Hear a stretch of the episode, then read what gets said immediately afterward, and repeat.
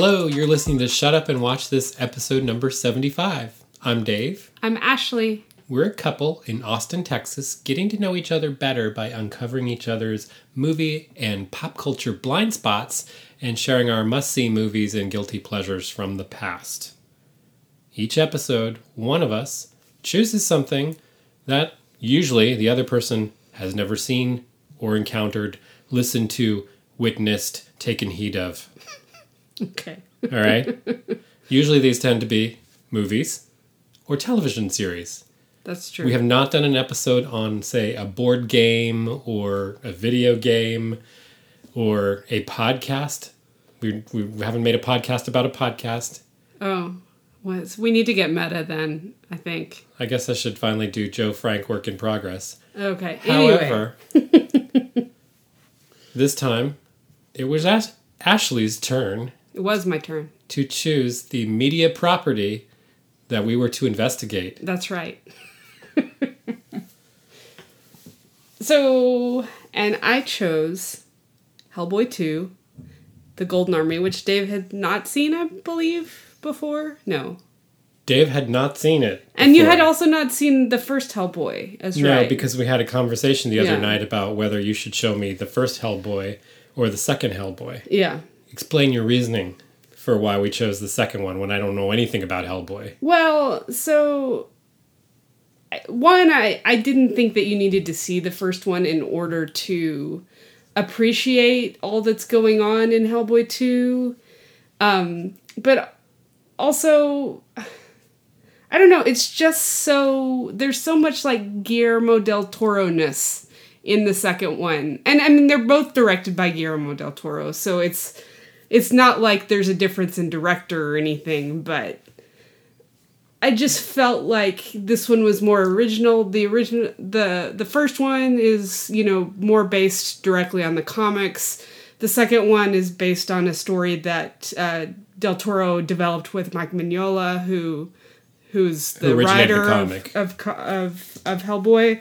So so it's like a true collaboration between the comic book artist and the director in writing the story and and and they got to sort of explore things that they were passionate about at the time and not be tied to the like canon of this you know thing that by this time Mike Mignola had been worked on for you know who knows how long you know 15 years I've never or read the something like comic. I'm not familiar yeah i haven't read the comic. comic either still um, but i really liked the first movie and we should definitely go back and see it but i felt like this one was more up our alley as far So as first of all, we can judge the success of this Yeah. week's mission by the fact that I would like to go back and see the Yeah. first movie.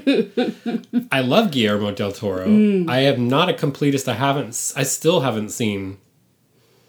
Maybe I've seen half of his movies. yeah But I haven't seen everything. But I'm definitely at the point where I want to see everything. yeah And we um, have four of his movies these this is a podcast about blind spots and Yeah. Mm-hmm. these are completely in my blind spot i vaguely remember seeing the trailers years ago Yeah. in the movie theater i think the first one came out in 2004 yeah and the second one didn't come about until 2008 but it in guillermo del toro's timeline it's like Yeah. a, it's like a doctor who episode uh, he had just done pan's labyrinth Yes, which we did on this out. podcast yeah last year or the year before Mm. um, so go back and listen to that i wish i could tell you the number episode number it but- wasn't last october but the previous october i believe is when we Yeah, it was the one we chose to coincide with October and creepy creepy creepy month. October Halloween sort Yeah. of thing.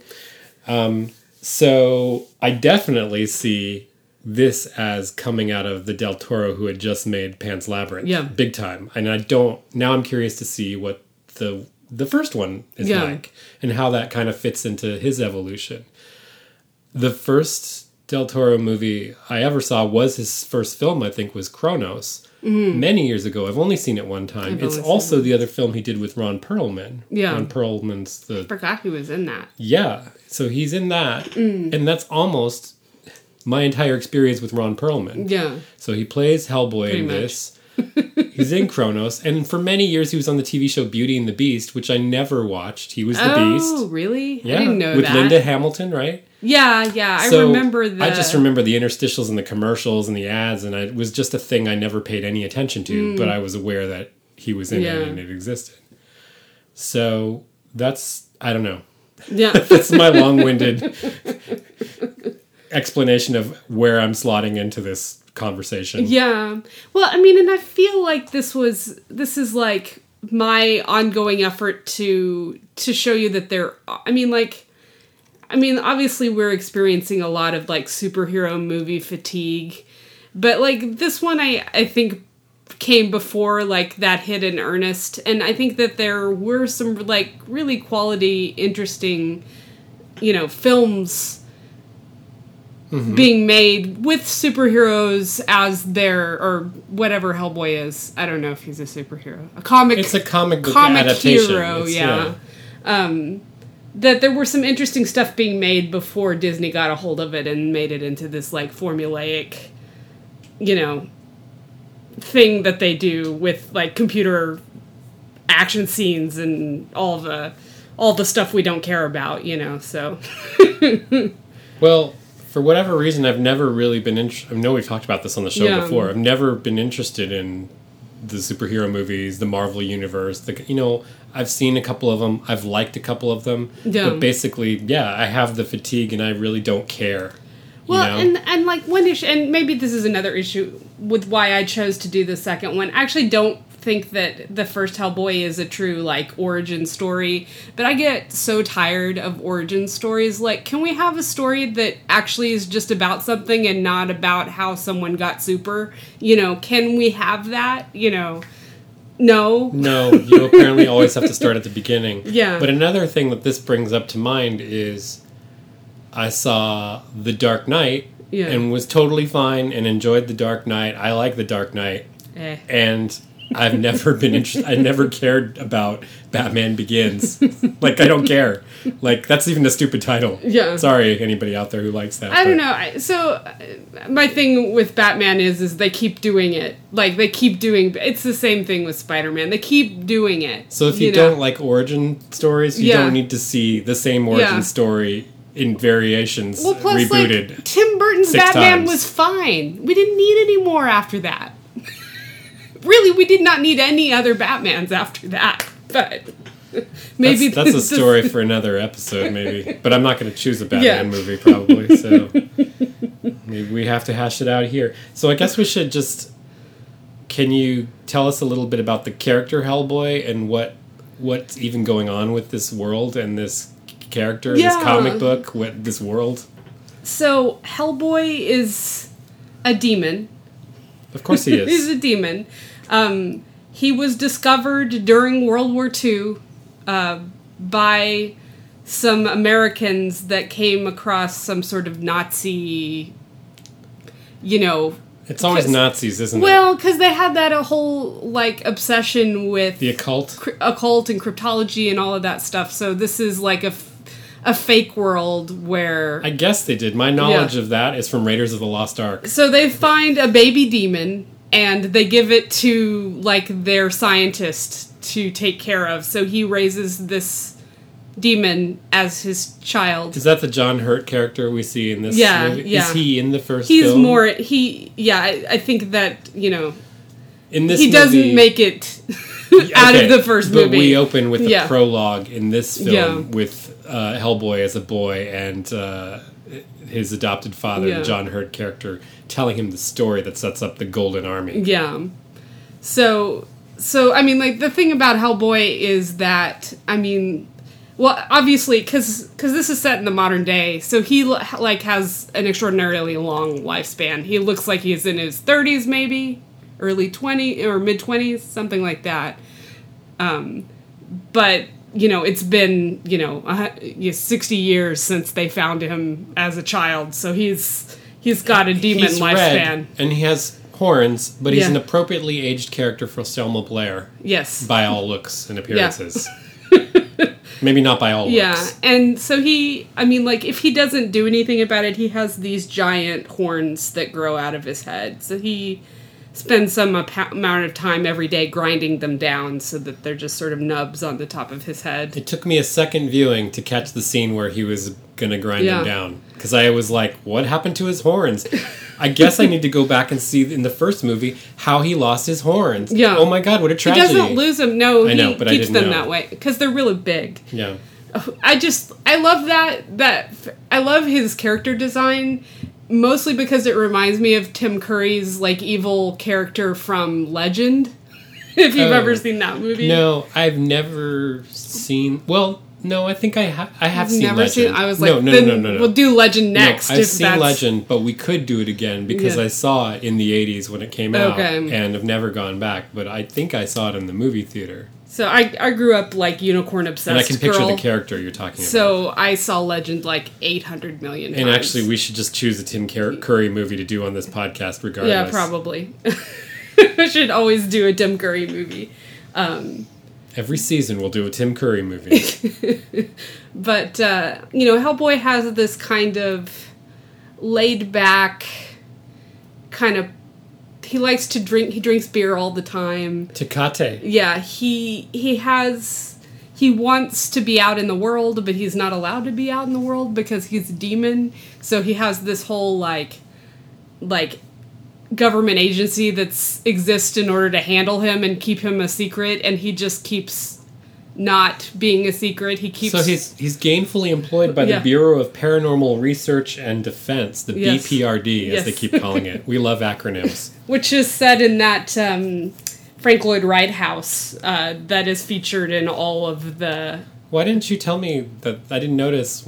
Well, You're supposed to point in, out Frank it's Lloyd Wright so many. It's in so many. Is it the one in LA that's in Blade Runner? Yeah, it's that one. Okay. It's it's in it's in so many. It's in Buffy. It's the house that Angel lives in. Okay. It's the same. I remember Yeah. we were when we were in LA. We were trying to look down from somewhere From up on the Griffith Observatory. from the Griffith The Observatory, observatory, to see if we could catch the facade. Yeah, because you really can't. if we could. You can't see it from the street because it's got a big wall. So I was trying to see if we could see it from above, and you can Yeah. sort of see it, but you know, We saw at least where we thought it was. Yeah. based on the Google map that I had at my But you hand. can see it better in movies. So this story focuses not so much on Hellboy because the characters at this point are pretty established. They've got After Hellboy, one movie. Uh, Selma Blair's, Blair's character, which I can't remember, Liz. Liz, His girlfriend. um, who is she can control fire. Well, sort She's of. pyrokinetic. Yeah, she can sort of control. And actually, the first movie spends a lot of time talking about how she gains control of her power because before it's just like out of control. But In this movie, I gathered that she ignites when she's really angry, Yeah. but that she also can control bring it. herself to that Yeah. and control it. Yeah. But the first one is she has this issue where she can't control it. So that's part She's a fire this. starter, like Yeah, Drew she's a- Barrymore exactly. in the Stephen King. And then Abe, um, who is like a fish man. he is a fish man, and uh, or as uh, as I read today, he's an ichthyosapien empath. Okay, that's right. Because he can sort of get people. So ichthyos, ichthyosapien literally means fish man. Yeah. But- he can feel things with his hands. Like Yeah. he that's how he discovers that Liz is pregnant by So- putting his hand near her. I think that if you put any stock in stuff like the auteur theory, yeah. that you could look at a movie like this and detect like the DNA traces of like Del Toro or something Yeah. from. And I want to say w- one thing is the physicality of um, I guess it's Doug Jones plays Abe. Yeah. Del Toro has a thing with hands, Yeah. and um, there's something about the design of Abe that reminds me, and a number of characters in this film Yeah. remind me of that horrible creature in Pan's Labyrinth Yeah. with the hands in, For eyes. with the yeah. eyes. Yeah. So Abe, one of the wonderful things that Doug Jones, the actor, does is he's always kind of his hands are always like kind of swishing around Yeah. and, and reaching and and gesturing up by his face and around his arms and it, and it just reminds me of it's it's just a Del Toro thing I think. Yeah, well, and it's it very also fishy, would be how you would move around in the water too. As a fish man, you know, you would use your hands a lot. You know, But he holds up his hands in that Yeah. kind of daisy sunflower kind of Yeah. way that reminds me of the hands with the eyeballs in them from the, that horrible Pan's Labyrinth creature, which is amazing and wonderful. Yes. And the stuff of nightmares. Um, and then the the character that gets added is they they recruit a new leader for the BRRD BPRD. BPRRD Bureau of Paranormal Research and Defense. Defense. God, why can't you get that down? Who is um like Kraus. yeah Kraus, which is like a he's like a gas. He's an ectoplasmic He's a- gas yes. in a metal suit. Yes, that's right, and he has a funny German accent done by probably the only thing I like Seth Farland MacFarlane for. Um, I do not enjoy. And he only does the voice his- in this movie because it was somebody else in the some other German type ac- ac- accent and by somebody else in the first movie. There was he didn't exist in the first movie. Oh, he didn't exist in the first movie. No, he wasn't Oh. in the. He's this. They brought him in for this one. Okay, so, I misread yeah. something. I Yeah. thought he had appeared before with somebody else doing the voice. Maybe he does, but um, I don't know. But the, I guess the big like fantastical journey that they all go on this time is that there are elves.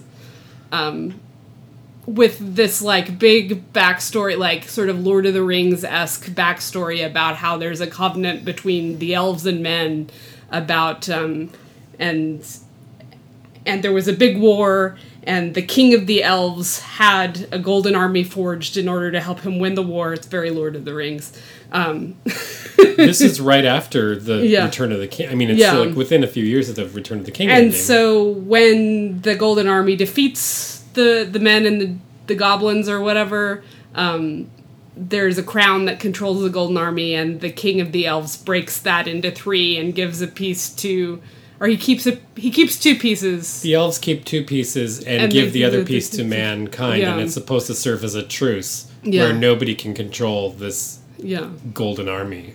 But the son of the elf king is not having it, so he, you know, however many thousands of years later, is trying to gather all the pieces of the crown so that he can, like, Control the golden army. and and and I mean, and like to be fair, it's like he's upset because man is like ruining the earth, which is true.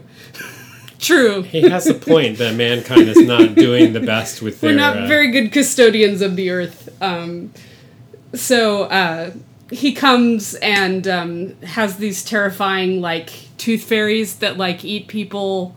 Um, all in his attempt to uh, to to gather the pieces of the How did golden I describe that? I wrote down. So there's a. I guess one of the first horrifying things in the movie is that scene in the auction Yeah. house in the beginning where he first appears in contemporary times. Yeah. Is the they op- he comes into an auction for an ancient fertility goddess or something like Yeah. that, and releases. Uh, it's like a giant Venus of Willendorf or something. Yeah, well, he releases uh, these tooth fairy creatures, and I wrote down flying chittering madness, creepy skittering, infested. I could make a poem Those were of some of the creepier, especially if So you're They're insectivorous. little chittering, and kind of cute. Like Yeah, little- So when they're not buzzing around, there's there's there's a point where they capture one of them. Yeah. It's just a weird little cute winged thing with a big oversized like white head. yeah, And I think one of the first person who gets attacked is like, "Oh, cute," and then it like goes up and like yeah. basically eats them apart. It feeds on Calcium, calcium, bones, bones, and teeth. the teeth, Yeah. and then the rest of the tissue and all that. So Yeah. people get pulped Yeah. pretty much. So you see clothes gross. and grossness Yes, and sticky um, floor. sticky floor. And so the first attack is in this auction house, and Yeah. that's what uh, the B what is it BPRD and Yeah. Hellboy are called in to investigate in the beginning, and and it does end up leading them to another place where they get attacked by more from the walls. Remember Yeah. the scene where they're in that building and the I guess it's in the auction house. It's in the auction in the walls of the auction house. There's just millions of these things that come pouring out of the walls like just chewing up everything. But- and Liz, um, It's some crazy, Liz scary burns stuff. them. That's what she does to stop them. She burns them. That's right.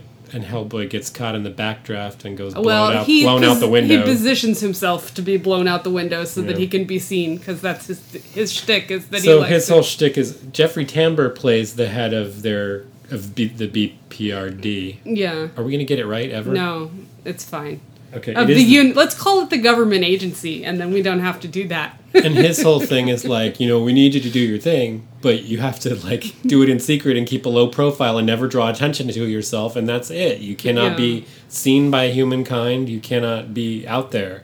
And he's all like, I want to be out there. I want to be, you know, he wants to be Yeah. known and seen and be a player.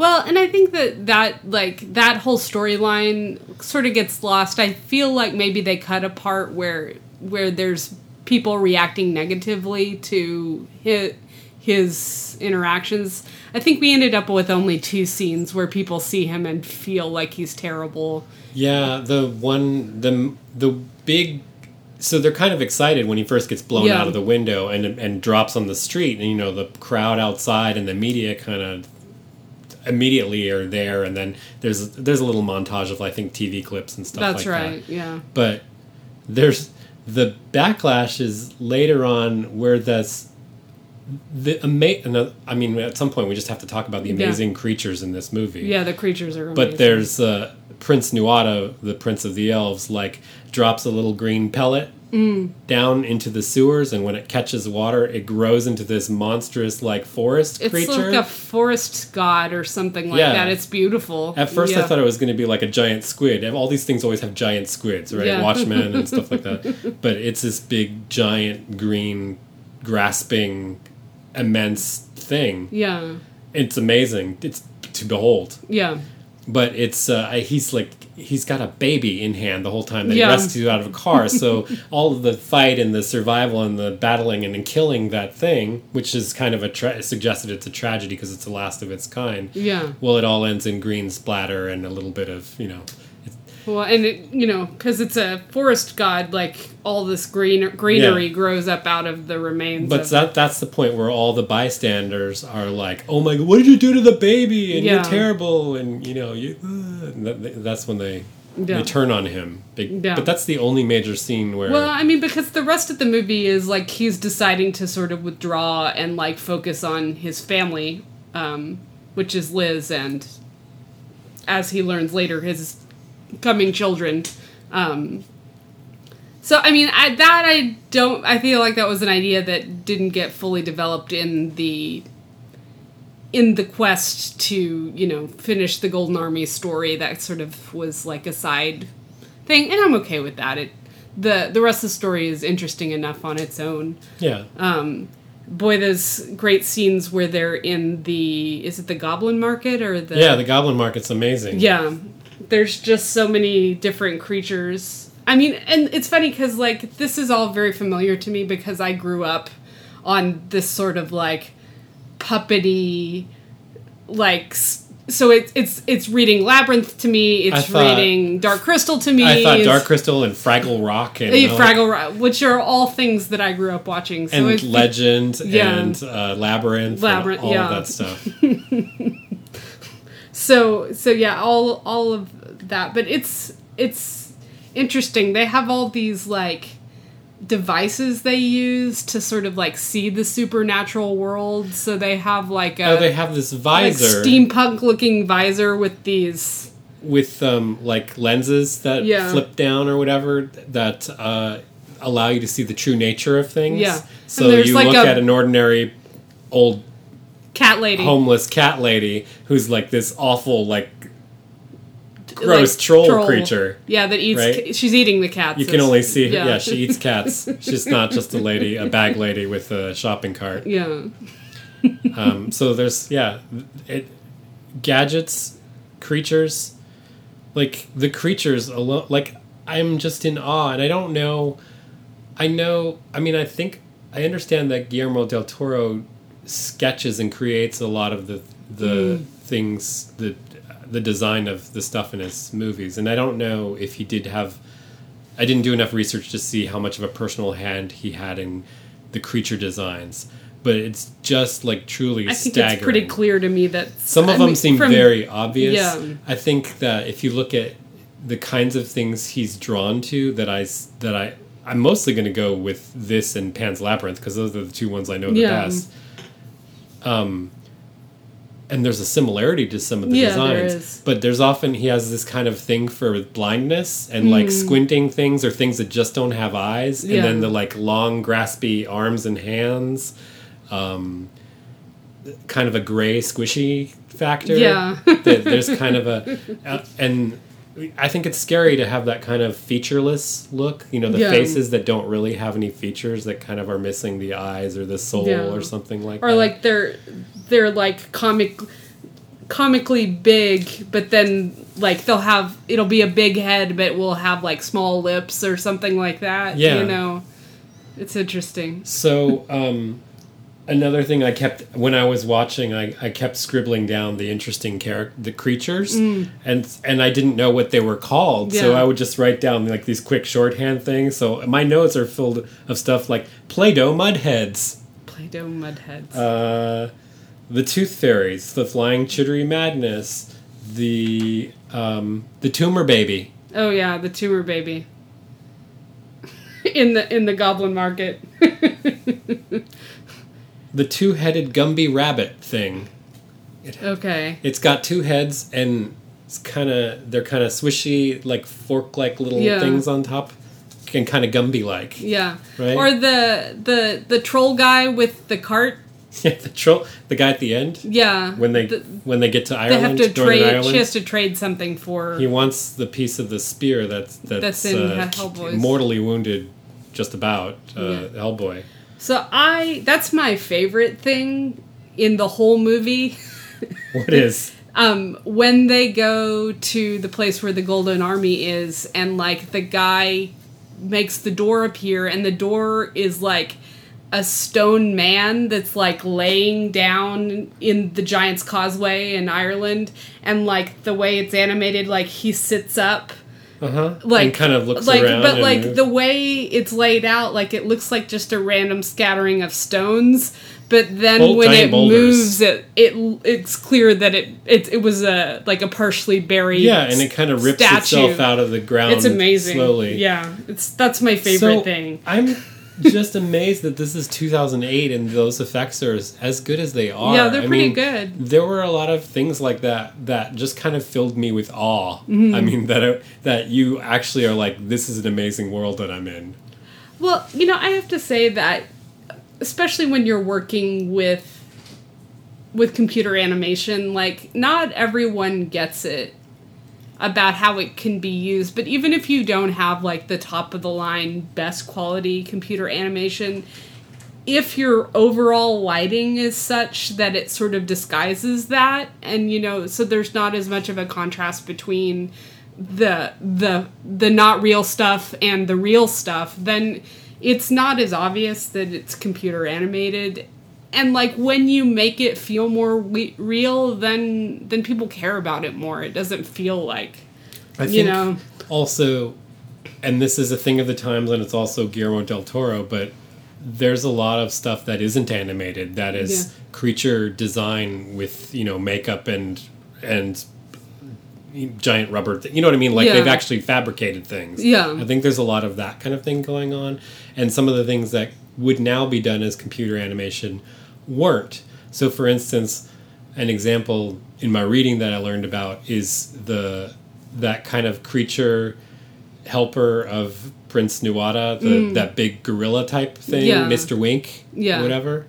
so So he like a, a bull or something like that what is he? I don't know what he is supposed Yeah. to be.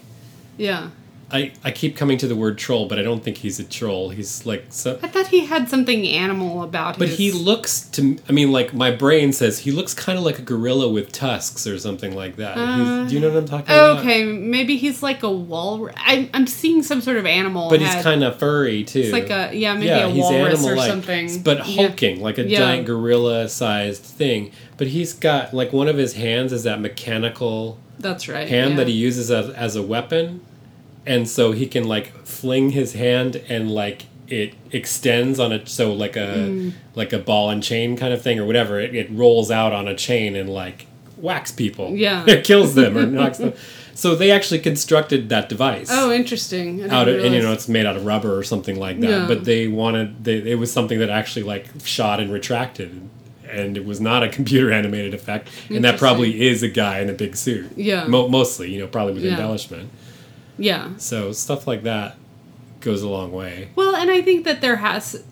I mean, like, unless you've got a bazillion dollars to spend on computer animation, like, doing a combination of the two is smart. And I think it looks better. I mean, like, because even the best computer animation, I did, to me, just doesn't look look the same as someone moving around, you know? It's that thing where it doesn't feel like it has a soul. Like Yeah. it doesn't have the breath of life in it Yeah. or something. I, like there's something missing. Yeah. It's something in the way it moves or some some kind of sheen to it that's too clean. It there's messy practical effects from a couple decades ago sometimes look better. Yeah. I agree, you know. And there, there's that, like, real sense of, like, peril, you But yeah, know, don't if you've got people, you know, taking risks and But on the other hand, they didn't bury a giant uh, stone No, giant. no, they're- like you couldn't do that, An amazing you know. effect. So, I mean, like, I guess any technology, there's good points or bad points to it, but um, yeah, So there's uh, all kinds of little friendship and relationship kinds of plots and interpersonal interdynamics in the Yeah. team that I thought were kind of fun. yeah, And I think the the one probably a lot of people have the most fun with is Abe and his crush on Princess Nuala, Mm. yeah, the elf princess, who's like the twin. She's the twin of, of- Nuala, yeah, and um, and there's even some suggestions of incest and this kind of weird close connection. Yeah. Well, there it turns out that they're bound in they're bound to the extent that they know what the other one knows. yeah, and they feel what the other one feels. Yeah. So there's that close empathic sort of thing. yeah, sort of. Really. But anyway, Abe the fishman like falls love at first sight yeah, for her. And he I maybe my favorite character. Yeah, or- he's or- awesome. I just found him so silly and delightful and brave. Yeah. And so he ha- he is he is a hero, but the kind of hero that doesn't know he's a hero yeah, and he's definitely like a vital part of the team but he also has he's You- the, he's the Willow. He's he's willow He's Willow, He yeah. is. and at first early on i was kind of like oh he's like the c3po character who Yeah. kind of like is a little out of touch and no but he's he's so got they gave him so much more to do and feel yeah, than hellboy has Yeah. frankly. I don't think he has as much change or development going on as as say abe or Yeah. even selma blair's character liz. But anyway what do we get? We get uh abe likes tennyson poems you know Yeah. with and he shares that i mean she shares they share that with in common him and the princess and there's this wonderful scene where he and hellboy get drunk listening to that barry manilow oh song yeah, he's secretly listening to um, what is the name of the song? Can't smile without you. You can Can't, smile. yeah, and you can hear it in the hallway. And Hellboy walks in. He immediately switches it to Vivaldi or something like that. Yeah. And is completely embarrassed. and during the course of their conversation, you know, he's like, "Oh, I think she's really special." And it's like a high school scene, Yeah. like where he's like he's feeling this for the first time and like kind of sharing, like I I kind of like her. Like I mean, it's like Yeah. that kind of a feeling to it. and and they start drinking beer and uh, they they listen and sing along Hellboy Yeah. and Abe the Fishman to the Barry Manilow song "Can't Smile Without You," Yeah. and it's a great scene. yeah, And this connection he feels to the princess like motivates him and her yeah. and makes a lot of the other things happen. I Yeah. think. Yeah, that's Abe returning the part of the crown that he has To save her life. to save her life. You know, is what sort of it's sets kind up of the sabotage final. at yeah, first glance. He's Yeah. giving them exactly what he needs to create to control the Golden Army. but it it sets up the final. You know, show. You know, um, Showdown is showdown at the end. You know, um, one thing that I wish that you know this is originally intended to be a trilogy, and it, the third one just never got made um, for various reasons. I think involving companies closing and Del Toro's always working on not something not else. making enough money and all of this sort of thing. But Ron Perlman, this has always been his favorite Hmm. character to do ever. You know, so. Um, he's always talking about how he'd like to have a third one, but I think it's like functionally dead at this point that there would well, ever it's dead, and now they've done the reboot with uh, David Harbour, which apparently was not great. You know, I think so it's at seventeen percent on Rotten Tomatoes. oh wow, Tomatoes. that's pretty bad. It suppose. I mean, I can't say it. What from what I heard is it didn't have the yeah. that juice. that- Well, I mean, so I mean, like Guillermo del Toro was a big fan of the comics. He wanted to make it. It was a passion project, and this, and then he took that passion and and and made it his own in the second one. So I mean, like, it's that's clear that that there's a lot of care and crafting and the you know So a movie like this points out to me the extent to which I'm a snob. Yeah. And like would just see the title of a movie like this Yeah. and just and maybe even the trailer. I'm sure i saw the trailer at least for the first movie and just be like that doesn't interest me. I don't care. It's just one of those movies. Yeah. But like i was astounded by what a good movie this was and how much i enjoyed it. Like i just didn't Yeah. know. And so for me it does make me wonder about all the other blind spots i have for things i didn't think i should give a second look at but that actually i would really love and find to be a good film. Yeah, I I always for me, you know, I liked the first Hellboy, but this one would have been more up my alley because I really have always been interested in like mythology, religious iconography, and you know, if you can mix that with comedy, then you know, so there's this whole. I mean, like Hellboy himself has this whole mythos, which they keep bringing up. Like, there's all these prophecies involving Hellboy about bringing the end of the world, and you know, stuff like that. And they mention that a little bit throughout the movie, like when Liz asks to save Hellboy, you know, the woman who saves him says, you know, you realize that, you know, he's going to bring about the end of everything, you know, would you still choose him? And she does, you know, so. Um, so there's these all these like sort of hints at the like bigger mythology, which like even if the third movie is never made and it probably will never be made like that hopefully will send people back to the source material and i think i intended to read it at some point i was going to be like, it didn't send you to the source no, material well you know it's i was reading other things at the time there's so. just too many things to catch And, up know, with you all the can't time you can't do it all you know and i mean like signing up for a comic book series is like a major investment because some of these run like years and years and years and years so Mm-hmm. um you know it's it's a major investment in time but also in money because like Well, I will say, now that you've been dipping your feet into the public libraries, things like Hoopla and Libby and stuff Yeah. like that, they have a lot of this stuff for free that you can just download to. You can look at, read it on my iPad or whatever. You know what I mean? But you can get the stuff without having to pay for it. A lot Yeah. it now. Well, it's fun. I've been since I did that. I'm like willy nilly, like, oh, I can put a hold on this. I like exceeded my holds, and then I had to go back. Then and you have to go back and change. it. delete my holds that I'm like, well, I'm not really gonna read that. I'm not gonna wait eight weeks Well, I often that. have like half Yeah. a dozen holds on or whatever, and then as they start coming in, it's like, well, I'm not in the mood for that anymore, Yeah. so I just release it again. Yeah. So yeah, that's uh, yeah. Hopefully, I'll get to it one day because like there are. I mean, like that sort of dark style comic is like I read. I read Buffy. I read all of the Fables stuff, which is well, not all of it because it's still going, but um, I think.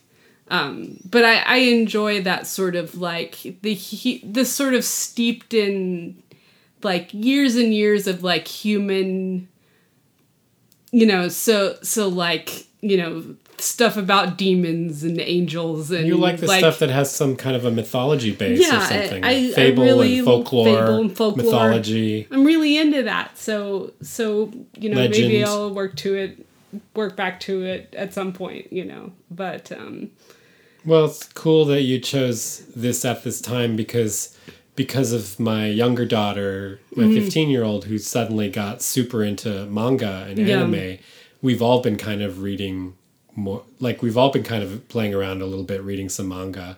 And I know this is not the same kind of Yeah. thing, but I don't know. I've I've been more interested in catching up with graphic novels and manga Yeah. and comics and stuff like that, just because of the enthusiasm of my kid, and I can relate to her it's about interesting like you know because because like you know as a if you're an outsider or not familiar with everything that manga has to offer or anime has to offer then it looks like it's all the same but actually there's like a wide variety of different types in there so there's like stuff that features you know highly futuristic technical stuff and then there's like post-apocalyptic stuff and then there's lots of like mythology and demons you know so there's lots of. And then there's high school romances. yeah high school there's all sorts of things i mean it's it's as varied and interesting as volleyball. as yeah as as anything really so i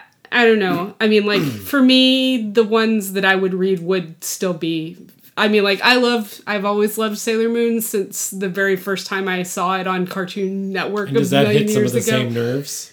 and it has a lot of this like mythology and prophecy and yeah well essentially yeah I really still don't know much about and it. and actually sort of like some Battlestar Galactica, like all this has happened before and it'll happen again, sort of thing. So I that's why Battlestar Galactica is so cool because it has Yeah. that whole like prophecy thing going on Yeah, amongst prophecies are always good. yeah. It's I'm always into that, so I always want to find out what happens or if it's true or you know, um, God, I should watch Battlestar Galactica again. So Okay, I'm going to completely take a right turn here Yeah.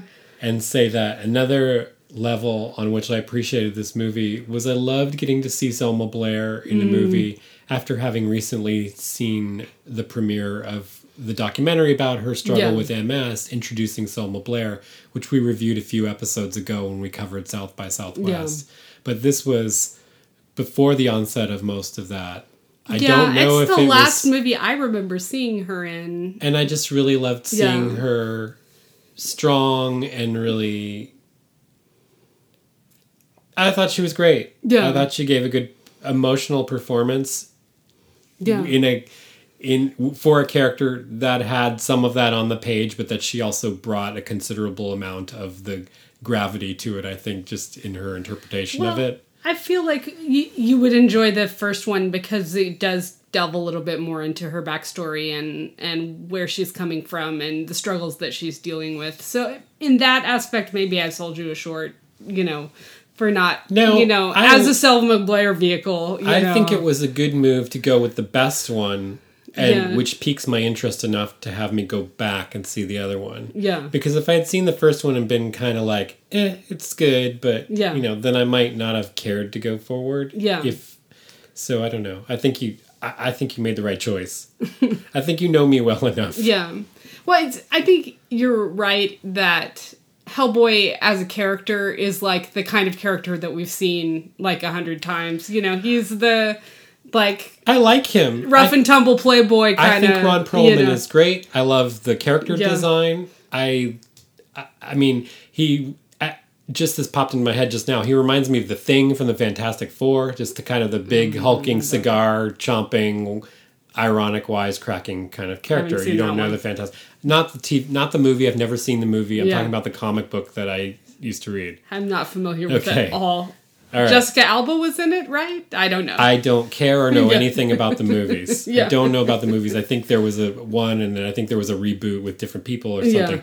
I don't know. I don't care. I'm Yeah. just talking about the character of the thing. okay. Well, Okay. I'm not. I'm not even familiar with that, All right. so I can't. So, yes, we have all of these superhero movies where you have the wisecracking, cigar chomping, ironic Well, the kind of well, but the irony is that he's uh, he's a demon. He's an actual demon who like just likes to hang out and Yeah, and he's a drink beer. demon who likes to, who's kind of lazy, likes, to drink cats. beer, likes big guns. Yeah, Like that's his thing. He's a little bit of a redneck, kind of actually. Yeah. which is funny Yeah. because he is literally red. Yeah. And even his uh, Liz's nickname for him is Red a lot Yeah, of the time. that's actually, and right. he calls the Abe Blue sometimes. That's right.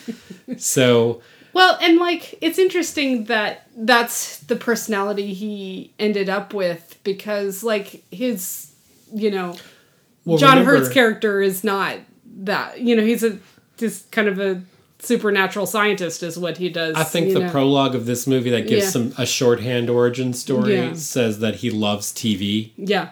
and I think so He's that really you're, you're supposed to get yeah yeah you're supposed to get that a lot of who he is is from pop culture, Yeah. and yeah, I think that probably explains the cigars and the booze Yeah. and the and girls or whatever it is. Yeah. you know, he's kind of a an exaggerated man bro. Yeah. of.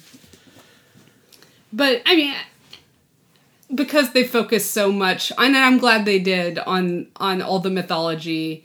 Like we miss out on a lot of those you know more information about the characters, but also because you didn't see the first movie, so yeah, and I don't know if it's just the characters at the heart of a movie like this aren't necessarily the ones that experience the most change or character Yeah. development, but he's fairly there's not a lot. I don't think he's like yeah, there's not a lot of internal struggle for this character. Yeah. I know that's not what we're coming to this movie for. It's like I really need to see the journey that Hellboy goes on. But they do kind of give it to some of the side characters, like. Abe with what he goes through yeah, with his like great. attachment and his crush, and which al- almost makes him sabotage everything. Yeah. You know, well he does, but it comes out okay. And Liz, who's got this entire struggle, they're not doing well as a couple. Yeah. Her and Hellboy. He thinks it's just because he's a slob, and she knows that she's pregnant and doesn't know, if he's mature enough to be Yeah. a father, yeah, and or if she needs to leave and just cut her losses now. yeah, So that's all going on in her mind. But there's not a lot going on. he doesn't want to lose Liz. I don't think he really knows that he's in any danger. Yeah, Of, like, she. You get the sense that they kind of bicker all the time, so I don't know if yeah. he That's really kind thinks of that their their thing. I don't know that, that, he realizes there's as much at stake as there is, and how Yeah. serious she is about maybe leaving yeah, or not wanting to deal anymore. yeah.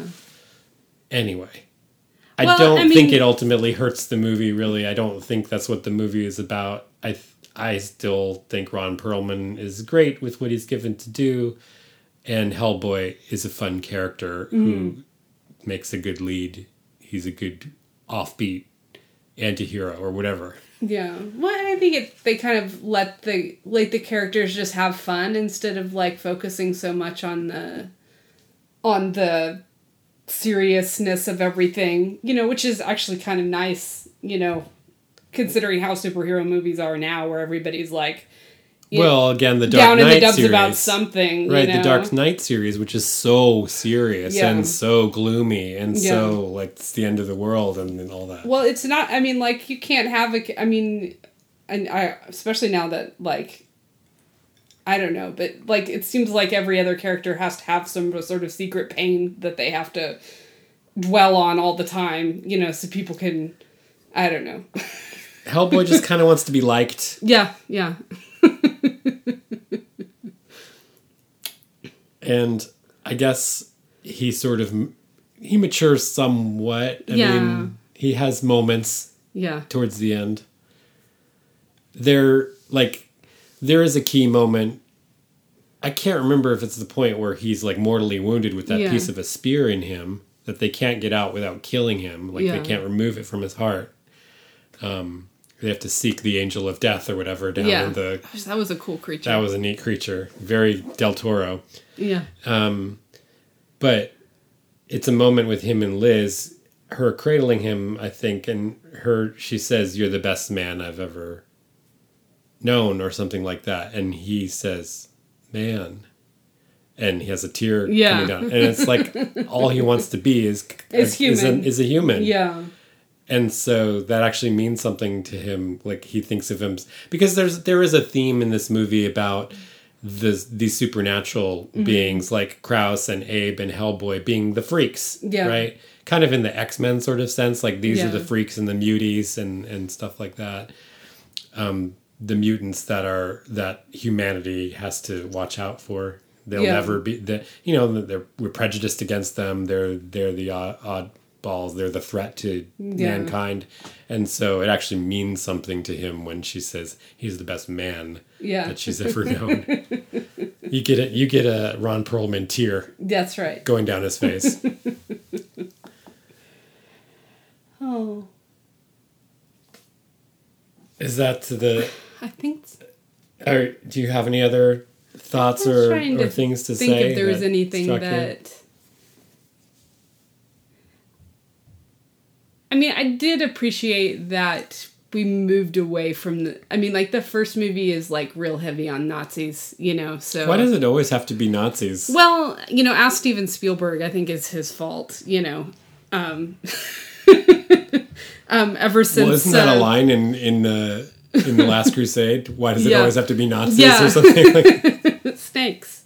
Uh, well, he says the, it about the Nazis. first I think. movie, yeah. Um, well, I mean, I mean, like I understand why Indiana Jones because of the time period that it's set in, and you know, because of the. I mean, like, man, and didn't Indiana Jones just start that whole thing with the like the mythology and the you know, I will always love and cherish Raiders of the Lost Ark as like yeah. One of the things in my life. Like Yeah. I just that came at the right Well, time. like, I was I probably really- eleven years old. I really appreciated all the sort of like religious like Last Crusade was like one of my favorite movies for like year I mean it's still like I will watch that any time of the day or night. I love Last Crusade. But I love that all. I mean, like I have that, like the penitent man shall pass. It's it, these live rent free in my head. Um, but I love all of that stuff. So I mean, like, and maybe that's where all of this came from. It does remind me that we should probably see um, something that is very silly, um, but a Nick Cage movie, which I don't think you've seen, National Treasure. No, I haven't seen that. Okay, it's just fun. It's just ridiculous. That's fun. not okay. We Yeah, cannot but just it's watch like it takes like all these like American symbols and ties them into like conspiracies and weird. yeah, and there's like a treasure map on the Declaration of Independence is freaking fantastic. So you know it's and it's Nick Cage. So that it's like- sounds so hokey. So, but it has the same sort of feel as I feel like this movie does, where it's just Yeah. fun and there's adventure and there's action and you care about the characters and the story is interesting and there's like great like secrets and mythology to sort of pull you in and keep you interested in prophecy and all of this stuff. So it's good stuff. I'm always a sucker for a good conspiracy theory Yeah. too. I like that Yeah. stuff. I think I'm quoting you. I think you said that at some point on an episode. You Did like I? I don't know. Maybe I made that up. Do you like a good conspiracy? Um, well, to, these days I'm not. No, not in your life. okay. I mean, in your storytelling. Yes. In my storytelling, it's fine. Um, I'm a little concerned about how real people are making it these days. So Let's not go they're there. not real. I was trying to keep it. They're fun, fun things to imagine, but let's not take it to like they're. I mean, like Occam's razor people. That's the truth. You know, there's probably not lizard men in in the deserts of California that are ruling us all. Probably, Probably. yeah. All right. Do you have any last requests? No. Do you have any last thoughts about uh, the movie? I already asked that, and then you said something. Yeah. see it. It's good. I don't. See I liked the- it. let's and go I'll- back to the first confession is I liked it so much I saw it twice Yeah, that's before right. recording. Yeah. And actually, the reason for that was because I'm sure out there some of you will sympathize, but almost every time we try to watch a movie, I get sleepy. Yeah. Or one of us gets sleepy. It's usually me. Mm-hmm. I'm sure if you're a couple and you watch movies together, this happens to some of you out there too. Well, Do you have a it's sleepy movie interesting. going I partner? previously was the sleepy person. I'm the sleepy person now. and, you are now. And what happens is I never actually fell asleep when we watched this, yeah. but there was a time of kind of being very tired and sort of fighting sleep. And I wasn't like my eyes weren't closing at all or anything. But what I realized afterwards, a couple days afterwards, because we didn't get a chance to record right away, was that none of this movie went into my long term memory at all. Like none of it. Like I couldn't even remember what the characters looked like. I couldn't. I didn't remember Kraus. I didn't remember Abe. Like I knew of him, but I couldn't remember what he looked like. I I lost entire set pieces and sections of the movie, and so even though the reason for this was bad, like I blew it and Phyllis kind of like was too tired the first time. I really enjoyed getting to watch it awake Yeah. and really and then it was all familiar like i i remembered it when i was watching i was like oh yeah oh yeah but now i got to look at the details and i got to really take it in and appreciate lines of dialogue and particular characters and what a staggering amazing place the troll market is or some of these spaces that that they create that they make look so real so yeah two times you have a sleepy husband Yes. this will continue to happen. I will probably continue to have to confess this on the show. Yeah. And that's just my lot in life. Well, I mean, it's not terrible to go back and But it never means I don't like the movie. review that, especially something as like where they have such an immersive world. There's so many details that you can pick up by watching it a second time. You know. By the way, this movie is free in quotation marks right now if you watch it on Amazon Prime, but it has commercials. It's through IMDb TV. So that's how I had to watch it the second time. I didn't want to pay for it a second time. okay. Yeah. Didn't want to. We, we rented we, it. We ended up renting it for three ninety nine, um, but so it will work. I don't think they cut anything out of it, but it does have commercial breaks every fifteen or twenty minutes, which is a pain. yeah. But if you do want to catch up with this movie, it's one way to watch it. It's funny. I, would rent it, just too. like my tolerance for for ads has like completely disappeared. You know, like yeah, we're usually selecting the premium option on most I of the streaming like services. three four three four years ago, I was watching a lot of Hulu, and I just got so fed you up snapped with the, at some point, and I was and just like, I'll pay for Hulu. I'll pay for YouTube. I don't care. I don't. Yeah. I don't want. You know. So I think I'm paying way too much for YouTube just to avoid ads. Yep, you know. and we keep adding new services, but I still don't think we're paying anything a- close to cable TV. That's well. We'll see about that. Okay. Would you like to do the tally right here on the show? Shall we tally this up? I don't know how. Actually. the ads on make- Instagram tell me there's a service that will add them up for me. I don't even. well, you're have to do scaring me now because I have no idea how much you're paying for YouTube, but that's probably the most expensive It's one. twenty five dollars That's month. the most expensive. but it's one. for all four of us, so yeah. on all our devices. So. Netflix is um is what seventeen ninety nine or something like yeah, that now. Hulu's thirteen, so sorry. they don't care. because we have Hulu, we have Criterion Channel, we have YouTube Red or Premium or whatever the hell it's called. yeah, I think. we have Hulu Plus. Yeah, We have Paramount now. that's yours. That's your deal. Yeah, but we've been watching The Good Wife on yeah, it, that's true. so we're using that. Yeah. We're using that crap. Okay, all right. I think we. Well, and now we have to add Peacock, so there's. no, we're not. I just like and we only subscribe to HBO when there's a show we want to watch on it, I and then we very cancel tired it. and very stressed, I felt like watching an old episode of Leave It to Beaver, and that's where you could watch it. So I just signed up for the free account and watched like 15 minutes of an episode, and now, Okay. now I have that, yeah. and I got that out of my system. I think. Uh, okay, so that's it for Ashley's pick. Yes. Hellboy 2: The Golden Army. Yes. I don't even know if I've got the title right. That's correct. Has a colon in there. It's correct. No backslash. That's Um, true. It's not a URL. Um, and next time, it's my turn Yes. to choose. And then we'll probably have to record that. It doesn't matter to you all this weekend. Yeah, we'll have to record it. This But you won't ever hear or see of it for another two weeks or so. Yeah. Or three. Yeah. Lately, we're only getting about one episode out a month because life is crazy. Well, we had a shift in the custody arrangements, so Yes. that's right. So, anyway, as always, please tell your friends about the show. We'd love to get more listeners. We'd love to hear from you if you want to drop us an email at shutupwatchthis at gmail.com. Find us on Facebook and Instagram. Subscribe to us and leave us a review or a star rating on Apple Podcasts and so others can find us. Some of you have written some lovely things there and given us some great reviews, and that always helps. So we thank you very much, and we'll be back in a couple of weeks. Can't say exactly. Never know these days. We'll see. But we are continuing. I know we're not always consistent, but we'll be back with my pick in in a little while. All right, bye now. Thanks for listening.